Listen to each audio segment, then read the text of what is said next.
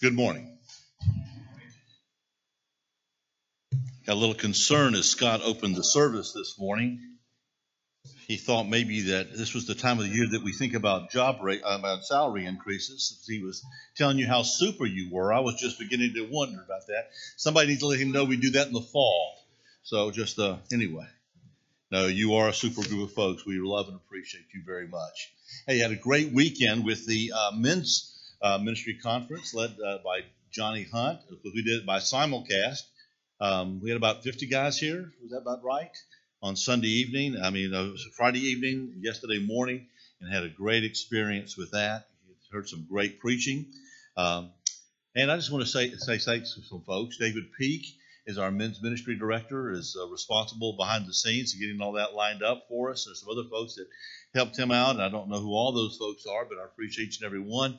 But then I also want to say thanks to those folks that uh, helped us out in the kitchen as we had meals, because we're Baptist, so we had to do that. And uh, but Kat Clark and uh, Pam Koger uh, were helping us out. Uh, Paula Russell and Carol Hines, and also Betty Morris helped out uh, with stuff, yesterday morning. I appreciate them so very much. Dan Savage uh, had a team here, and they were fixing breakfast for us yesterday morning. Uh, he, I got to be a part of that in that he got here on uh, Saturday morning and somebody had locked the back door so you couldn't get in with the code. So I meant I got a telephone call about 4:30. Got the joy of driving up here just to open the door and go back. Marilyn said, "What's going on?" Well, I got the telephone call and I told her. She says, "Oh, that poor dear." And I said, "That poor dear, this poor dear." He's got something to do. I'm just going to go down there and open the door. It just didn't make any sense. But anyway, no, we had a great time uh, with that. Hey, if you got your Bibles, turn with me to Second Corinthians chapter 5, find verse 10 or 9, rather. And I hope you get your listening guide as we think about some things together. We've been talking about focus. We've been talking about God's vision. And, and whenever God gives us a 2020 vision, it enables us to focus. And we ought to be focusing on the things that matter. Well, this morning, I, I, want you to ask you to focus with me on the mission that God has for us because the mission matters. Uh, Paul tells us that it's not God's desire, uh, or that God desires that all men would be saved and come to a knowledge of the truth. And Peter tells us that God does not desire that any would perish, but that all would come to repentance. So, so some things that are on God's heart that ought to be on our hearts as well. So I want you to notice this very first statement that every Christ follower's mission is to persuade people to be reconciled to God. Our mission as followers of Jesus Christ, every one of us in this room has a mission, and that mission is clear to persuade other people to be reconciled to God through faith in Jesus Christ. From the very beginning, God's intention was for everyone to live in a personal relationship with Him a relationship of love, a relationship of faith, a relationship of obedience, and a relationship of, of blessing. That if we lived in that right relationship with God, God would bless our lives, and surely He does. There's absolutely no doubt about that. The problem is we didn't like to live according to God's plan and God's purposes. We had our other plans. The Bible says that's called sin. Whenever I decide to do things my way instead of God's way, when I start to go in my direction instead of God's direction, when I don't fulfill the plans that God has for my life, there's only one word for it. It's called sin. And sin causes us to be hostile toward God. You may tell me today, I've never once shook my fist in God's face and been hostile. But the attitude of our hearts is one of rebellion and hostility. And that leads to our estrangement and alienation from God. I want you to hear me.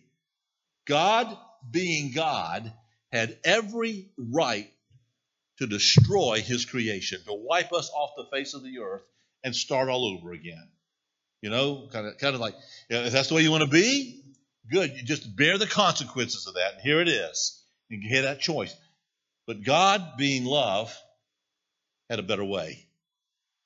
Someone once said, if I was God and man were as evil as he, as he is now, uh, I, I would wipe this world clean. Then the person said, But if I did that, would I be God? That's a good question. Because God being God is also love. And out of love, he reached out to us instead through the person of Jesus Christ to reconcile us to himself. And now we who have a personal relationship with Jesus Christ have been reconciled to God through Jesus Christ. And now we have been called by God to be his spokesman and to be his representatives, encouraging others that are still alienated from God to be, recon- to be reconciled to God. There in chapter 5 of Second Corinthians, in verse 20, I want you to stand with me, please, because I want us to say together this one verse, because this one verse identifies who we are as those that have been re- reconciled, those that have been redeemed, those that have been saved. This is who we are, and this is what we're to be about. So let's say this together. Now then, we are ambassadors for Christ, as though God were pleading through us. And implore you on Christ's behalf, be reconciled to God. Let's pray. Father, help us this morning to hear loud and clear your call upon our lives as those who've been saved, redeemed, reconciled. That, Father, we would understand our calling and we would focus on the mission you've given us. And I pray this in Jesus' name. Amen. Thank you. you may be seated. Throughout the entirety of the book of Second Corinthians, Paul is seeking to defend his ministry and his motives for his ministry. He had his critics. Some were false teachers, some were individuals that were jealous of the influence that Paul exercised in the lives of the believers in Corinth. And so they criticized, they, they cast doubt, they sought to discredit him, his ministry, and his motives for all that he did. So Paul takes time to defend and to detail his ministry for us and also his motives, and especially right here in chapter 5 of second of second corinthians as paul went on to explain that his mission was to persuade all those whom he encountered to be reconciled to god but he also explained what motivated him. I want you to hear me. As a follower of Jesus Christ, our mission is no different. God's called us to do the very same thing to plead, to urge, to employ, implore rather, others who are separated from God, who are alienated from God, estranged from God, to be reconciled to God. Our mission is to make disciples. I understand that. That's what the Great Commission is, is that we're to go and make disciples. But please hear me. It begins when we take people who are far from God, separated from God, alienated from God, and we help them come to know what it means to be reconciled to God through a saving faith relationship with Jesus Christ. This is the mission of our church, and this is our mission as individual Christ followers. So that wherever we go, everyone we encounter, our ultimate goal in those relationships is to help them come into that reconciled relationship with God through faith in Jesus Christ. Let's talk about those things, though, that are going to motivate us to do it. So this morning, I want us to focus on the mission and, and to be focused and why we ought to be focused on the mission. Number one, I'm focused on the mission, and I'm putting this in the first person so that when you get your notes and you go back and look at your notes, that you'll read those in first person. You won't be saying, well, Mike's doing this or you do this. You'll be reading this for yourself. I, I am motivated to focus on the mission because I am convinced that all people are accountable to God. I am convinced that all people are accountable to God. Follow along in your Bibles in chapter 5, beginning with verse 9. Paul writes, Therefore, we make it our aim, whether present or absent, to be well pleasing to him.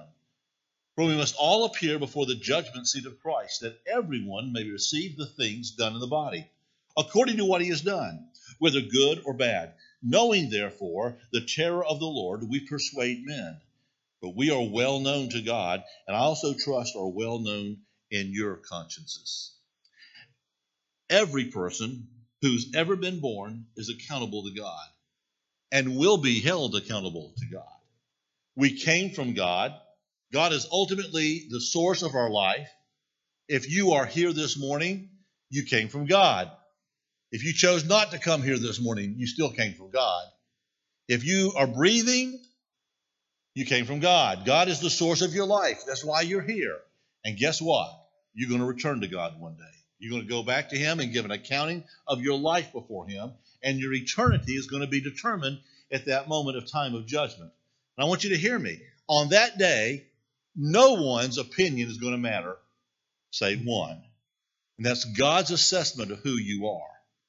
Paul says here in chapter uh, 5, there beginning in verse 10, that we're all going to have to appear before the judgment seat of Christ. Now, you need to hear me. As I'm reading this, as I understand this, when he says we, he's talking about all who are Christ followers, all who've already been reconciled to God. We're going to stand before the judgment seat of Christ. There's another judgment. That's the great white throne judgment. It's found in Revelation chapter 20, verses 11 and following. But that is the judgment for all those who have not received Christ. And from that place, they are sentenced to eternity in the lake that burns with fire, in hell itself, eternally separated from God. But right now, in this specific context, Paul's talking to you and me as those that have been reconciled to God, if indeed we are those that have been reconciled to God through our faith in Jesus Christ, that we're going to stand before Him on that day. And on that day, He's going to ask us to give an account for what we have done with the new life with the relationship He's given us, the gift He's given us, what we've done with the mission that He's called us to. Have we been faithful? Have we fully executed the mission that God's called us to be about? And we're going to stand before Him. Paul says that because of that, we know the terror of the Lord or the fear of the Lord. Now, that word in the Greek can mean anywhere from, from fright and panic all the way to just simply awe and reverence. Um, best way I can describe it is to talk to you about my relationship with my father when I was growing up. I loved my father dearly. As a little boy, I idolized my father. I wanted to spend time with my dad. I wanted to be around him. I did not dread being in my father's presence unless unless was those days that I did some things that I knew that he told me I was not supposed to do. Or there's some things he told me to do that I didn't get around to doing. Yeah, he would hold me accountable for that, and I didn't look forward to those times. Or it, there's sometimes he never talked to me about this, but, but I knew that what I had done would not please him. And I did not look forward to the time of reckoning, the time of accountability that I would give to my father. There's a fear of God that keeps you and I from doing things we know we should not do. And, and if we're wise, we'll, you know, what, what is it? Solomon even said that the fear of the Lord is the beginning of wisdom. If we're wise, you know, it'll keep us straight. We'll, we'll figure it all out. We'll, we'll do that. But there's something even more.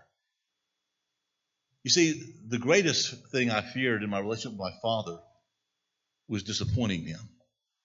Oh, I didn't look forward to, to judgment, to punishment when those, when those times came.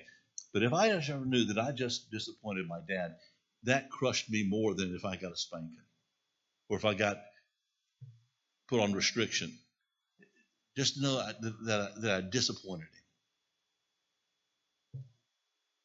As a follower of Jesus, as one who's been born again through his blood that was shed for me on Calvary's cross, one who's been redeemed into a relationship with God, all because of the sacrifice of Christ,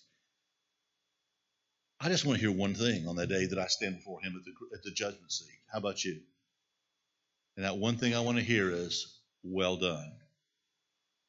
And the one thing I don't want to hear is Him just look at me. In First Corinthians, in, yeah, First Corinthians chapter three, Paul talks about judgment, about our, our us being judged, and the things that we've done, and some of our things will survive the judgment, and other things will be burned up because they're worthless. And he says that there are going to be some folks that are going to stand before Jesus on that day, and they're going to have, they're going to be there. They weren't saved by the skin of their teeth. They were saved by the blood of the Lamb. They were saved by the grace of God. They weren't saved by their works. They were saved by God's grace and mercy. But they're going to have absolutely nothing to show for the life that they had. See, I don't fear him telling me I, I don't know you because I, I, I, know the day that, that, I gave my heart to Jesus Christ. I, have experienced that. I, I have no doubts about that. My sins have already been judged on the cross of Calvary. I don't deal with that today. But to stand before him one day and have absolutely nothing to show for the grace and mercy that he poured out on my life, and to stand before him that day and him simply say, Well, at least you made it, would break my heart. And there's a lot of folks that they're content. They're content that that's all I need to hear. Whew, saved. And yet they have nothing to show. You say, well, what, what are you so worried about your rewards for? Because you know what we're going to do with those rewards, aren't don't you? I didn't I didn't do those things to get rewards. I didn't do those things so I might have rewards in heaven, other than that I might take those rewards and lay them at the feet of Jesus.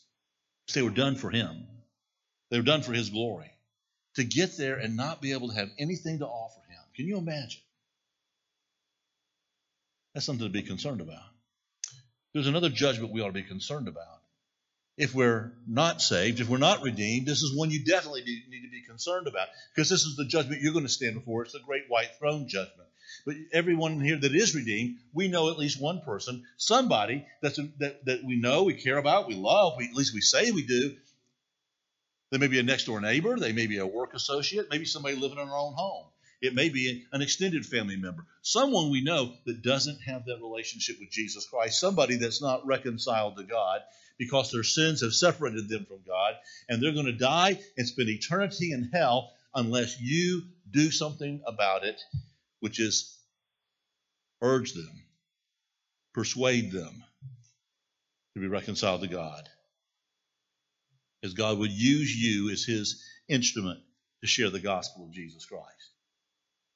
That's something to be concerned about. Does that not bother you? That you know somebody that if they died this moment, they would spend eternity separated from God. Now, let me ask you this if you believe that, you're going to do something about it. And if you don't do anything about it, do you really believe that people without Jesus Christ are going to die and spend eternity in hell. Because I believe that I'm going to stand before Christ and give an account of my life and give an account of how I've executed my, my, my mission. Because I believe that those without Christ will be judged and sentenced to an eternity separated from God.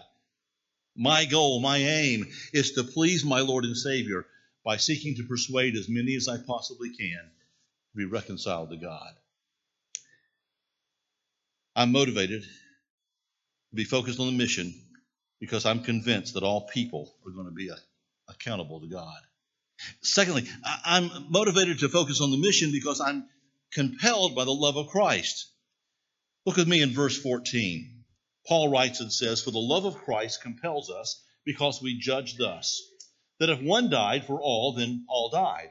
And he died for all, that those who live should live no longer for themselves, but for him who died for them and rose again. Therefore, from now on, we regard no one according to the flesh. Even though we have known Christ according to the flesh, yet now we know him thus no longer. Therefore, if anyone is in Christ, he is a new creation. Old things have passed away. Behold, all things have become new. Paul says, we are compelled by the love of Christ.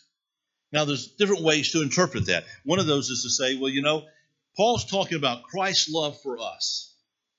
And then another one says, no, what Paul's talking about is our love for Christ. And if you go to the Greek, you'll discover it really can be interpreted either way until you look at the context. And when you go on to the rest of the context, it makes it very clear that Paul's talking about the love that Christ has for us. That that love that he has for us ought to compel us. Now, the reality is our love from Him should compel us as well. We love Him, though. Why? Because He first loved us. And, and, we're commanded that we're to love the Lord our God, which means Christ Jesus Himself, as well as God the Father, because God the Father and God the Son are the one and the same. We're to love Him with all of our heart, with all of our soul, with all of our mind, and with all of our strength. And if we love Him, what? We're going to be obedient to Him. And we're going to fulfill the mission that, that He has given us. But Paul's talking here about the love that Christ has shown us. That's what ought to motivate us. He says his love for me compels me to love him and prove my love for him by seeking to please him through my obedience to the mission he's given me. And that'll be for every one of us. Why? Because Paul says, because he died, we die. We who put our faith and trust in him, we died with him on the cross. The old person that we were died, was crucified with Jesus Christ. We no longer live, but now Christ lives in us. But at the same time, he says, and he, he, he died so that we might live.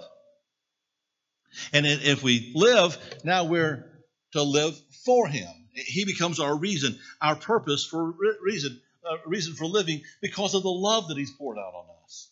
In 1858, Frances Havergal, who happens to be uh, one of the composers of uh, at least two of the hymns in our hymn book, She's four total. Well, thank you. Somebody went and counted afterwards. That's good to know, Shirley. Thank you. but she was in 1958. She went with her father to Germany. Uh, while they were in Germany, they were visiting a, a pastor friend of the family, and she was in that house and she saw a painting of the crucifixion on the wall, and down below it were these words I did this for thee. What hast thou done for me? Well, that motivated her to write a poem. When she got finished with it, she didn't like it, and so she threw it into the fireplace. But for some reason, it didn't get burnt, and it was later retrieved and given back to her. And her father encouraged her to publish it, and she did. And I'm so glad she did because of that one. We have this, these, these words in our hymn book I gave my life for thee, my precious blood I shed that thou mightst ransom me and quickened from the dead. I gave, I gave my life for thee. What hast thou given for me?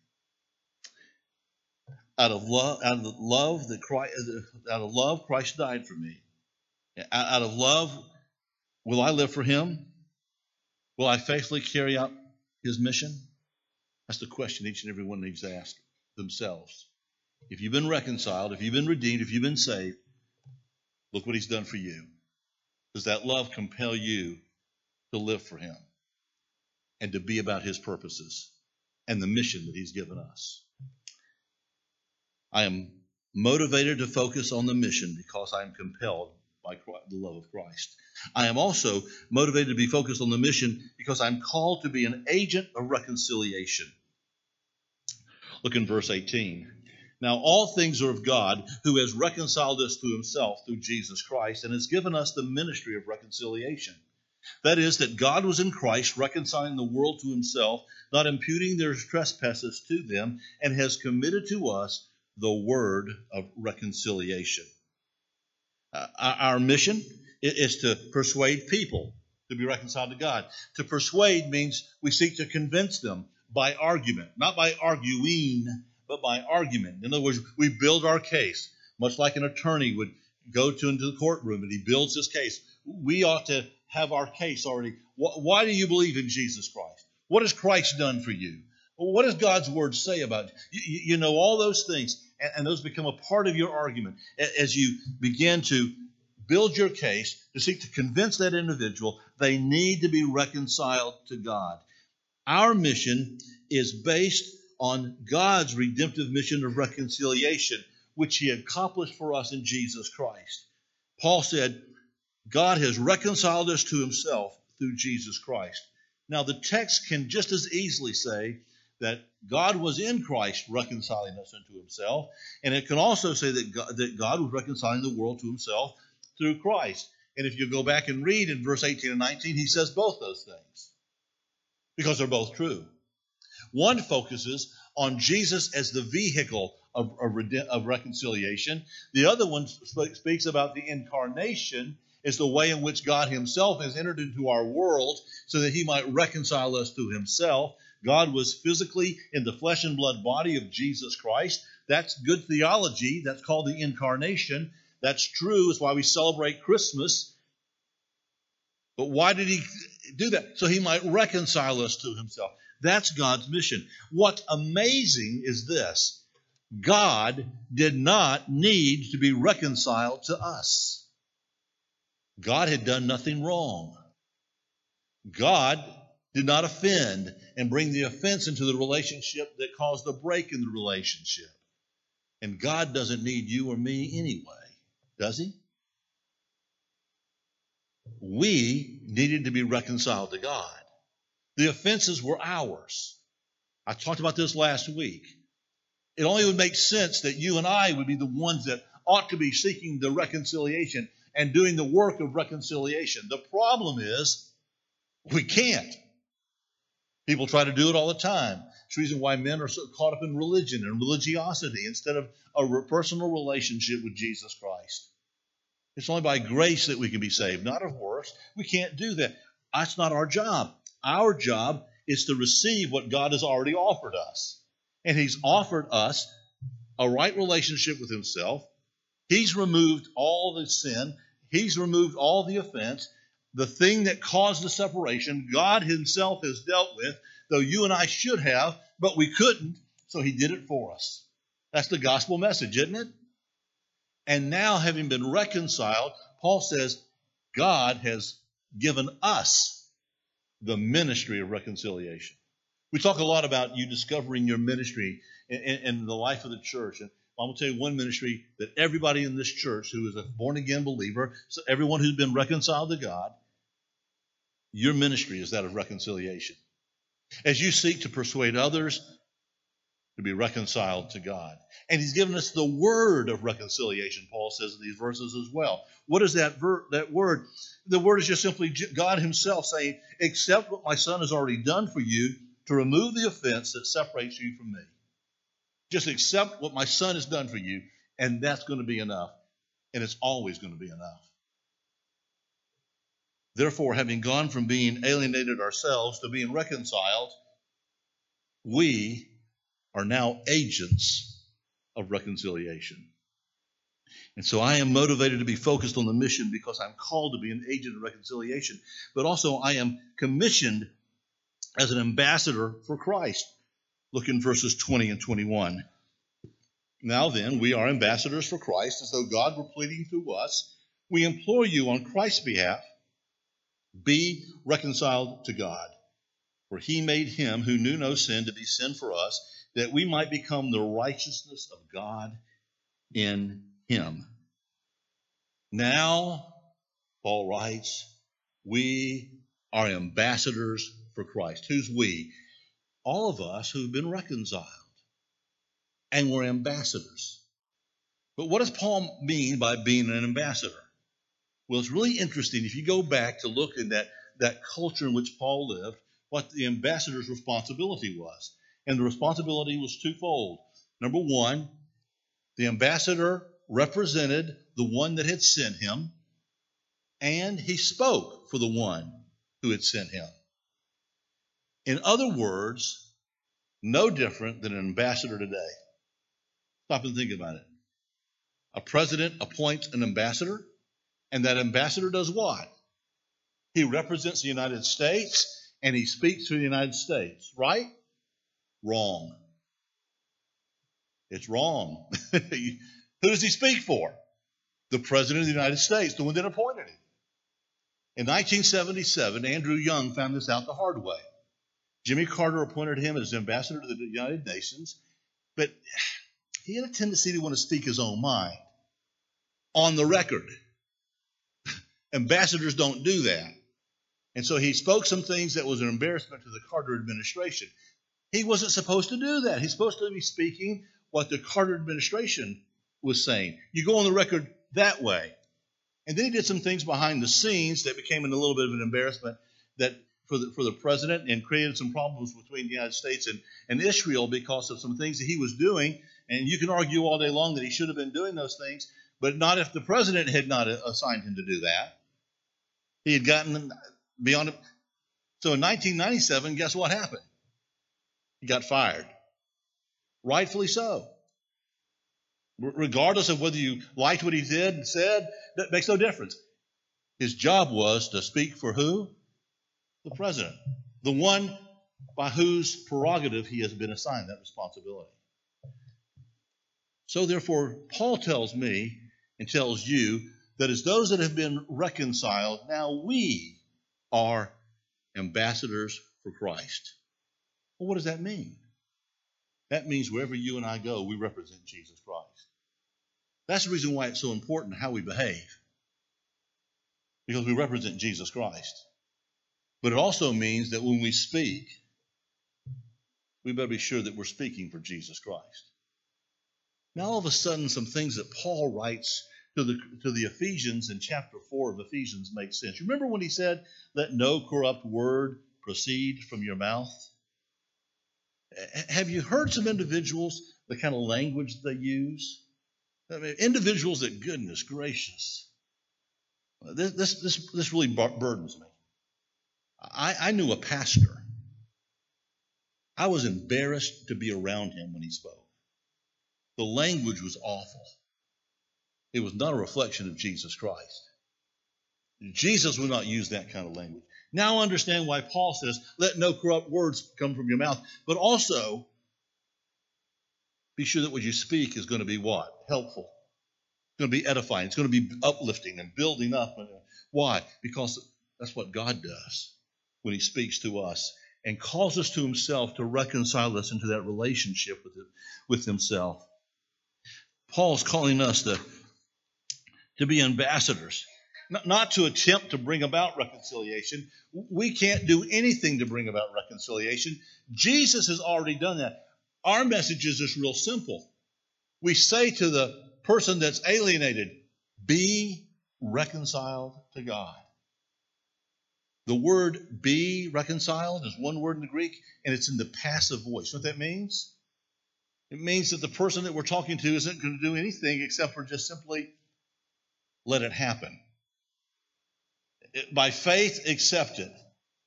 By faith, receive it and allow, appropriate it to your own life. God said, My son has done everything necessary for you that you might be reconciled to me. And so your only responsibility is to do what? Accept it, receive it. And when you accept it and receive it, you believe it, you trust it, guess what? You're now a new creation. You once were alienated from God, but now you're reconciled to God. You once were an enemy, but now you're a friend. You once were a stranger, now you're a member of the family. And it's all because of what God has done for us in Christ Jesus. How? He tells us, For he, that is God, made him, that is Christ, who knew no sin, to be sin for us, that we might become the righteousness of God in him. How does he do it? God says, Let's make a deal you've got something that, that, that I want, and I got something that you want. And we think, oh, what do we have that God wants? He says, I want your sin. Do what? Yeah, because I see, I want to take it off of you. And in place of it, I want to give you my son's righteousness. Now, let me just say to you the writer of, Hebrew, of, of um, of the Proverbs, Solomon talks about the guy that that he's he's bickering and he's bartering in the marketplace, and and and he when he strikes the deal with you, he says to you, "Oh, you took such advantage of me," and then as soon as you walk away, he laughs and goes, "Did I get a deal?" That's how you and I ought to feel. God says, "Give me your sin, I'm going to give you my son's righteousness," so that now you don't just simply become dressed in his righteousness. You become his righteousness. Because Jesus did not just carry your sin, he became your sin. He carried the punishment that you should have carried. And the fierce wrath of God against sin fell upon him. And that's how he reconciles us to himself.